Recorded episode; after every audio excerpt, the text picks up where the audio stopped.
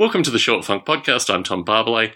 Today, a show which, in full disclosure, I need to say that I work for Netflix, but I really do love Narcos. I've been waiting for the second season of Narcos for quite some time, and when it came out, I decided to binge watch it over about two and a half days. Solidly binge watching Narcos. It's the story of Pablo Escobar retold. It's a genre now in South America. Pablo Escobar shows. Series of actors all play Pablo. You know, they look like Pablo Escobar, that's the kind of thing.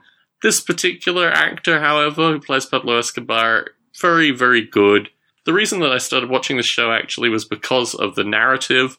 I was working on subtitles, which is one of the things I do at Netflix, and I was reading the subtitles of this show and I thought, this is actually remarkably good dialogue when read.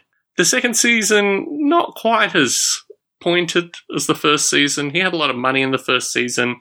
By the second season, it's really his downward spiral. I don't want to give anything away, but if you know anything about the history of Pablo Escobar, you know how this thing is going to end. And it ends that way.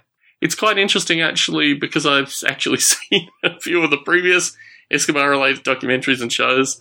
I've heard a number of different stories associated with his passing.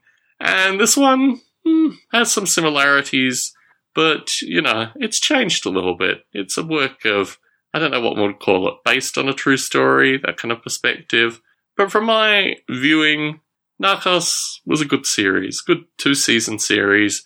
Will there be a third season? I don't know. There's certainly a lot of options for a third season.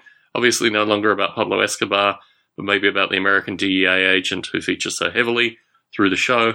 But if you haven't seen Narcos yet and you have Netflix, I'd certainly recommend it. It's a good way to kill a few hours, a few hours, a few hours, and a few more hours. And like I said, it's exceptionally well written, which is remarkably refreshing for shows in general. Tom Barbalet in San Jose, signing out.